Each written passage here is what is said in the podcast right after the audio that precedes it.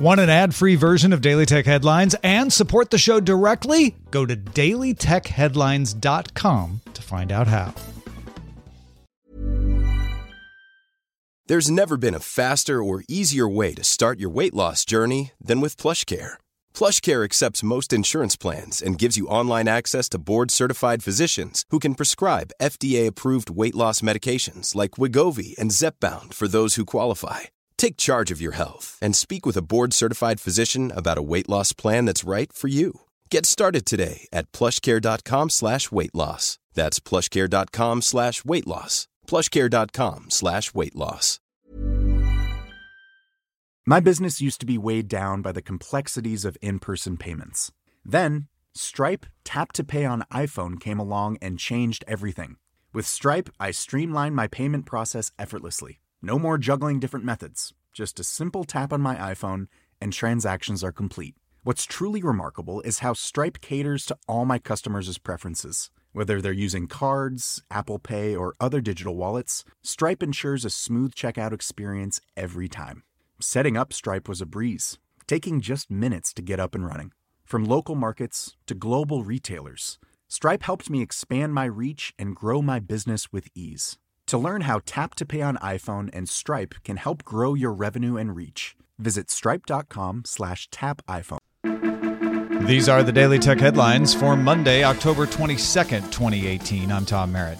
The information says its sources say Facebook has offered acquisition deals to several security companies. The sources say Facebook wants to buy a company with software it could fold into existing services to secure user accounts and alert them to hacking attempts. Supermicro sent a letter to customers Monday saying it will conduct a complicated and time consuming review to further address allegations from a Bloomberg report that its hardware had been compromised.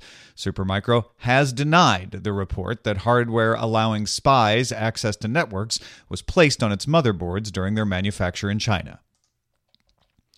TechRadar notes some people are reporting that the new Windows 10 October 2018 update, available to Windows insiders right now, does not handle zip files well, sometimes failing to ask for permission to overwrite previous versions, or sometimes not writing the new versions.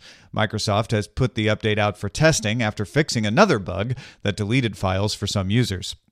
Ars Technica's Peter Bright notes that some commentators believe Microsoft should cut back to one feature update a year rather than two to allow for better testing. Bright himself argues Microsoft just needs to fix its development process.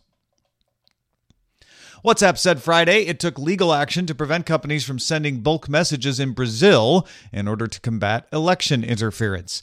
A Brazilian newspaper on Thursday reported companies funding mass messaging attacks against a presidential candidate there. The final round of presidential elections in Brazil is October 28th. Linus Torvalds is back from several weeks away from managing the Linux kernel. Torvalds is meeting with top developers of Linux at the Maintainers Summit in Scotland. Torvalds took the break to get some assistance on how to understand people's emotions and respond appropriately, in his words. Netflix announced Monday it plans to borrow $2 billion through debt securities, largely to fund content development and acquisition. As of September 30th, 2018, Netflix reported 8.34 billion in long-term debt, up 71% from 4.89 billion a year prior. It's the sixth time in less than four years that the company has raised more than a billion dollars through bonds. Amazon patched 13 security flaws in the open source FreeRTOS, which is used in Internet of Things devices. Technical details will be disclosed in 30 days by Zimperium, which found the flaws. Amazon Web Services took over maintaining FreeRTOS's core in November of last year. IBM and Visa announced B2B Connect, a distributed ledger run on IBM's Ethereum based permissioned network. The system tokenizes sensitive data like customer information and account numbers and facilitates global payment. Grab Singapore launched its beta of Grab Express. It's an on demand door to door delivery and courier service operating from 8 a.m. to 11 p.m. every day. Finally, China's Cyberspace Administration published draft regulations for public use of blockchain services that would require users to register a real name and national ID number. Operators of the services would be required to remove content that threatens national security and store user data for inspection by authorities. The public has until November 2nd to commit, comment on the proposed rules. For more discussion of the tech news of the day, be sure to subscribe to dailytechnewsshow.com. Thanks for listening. We'll talk to you next time.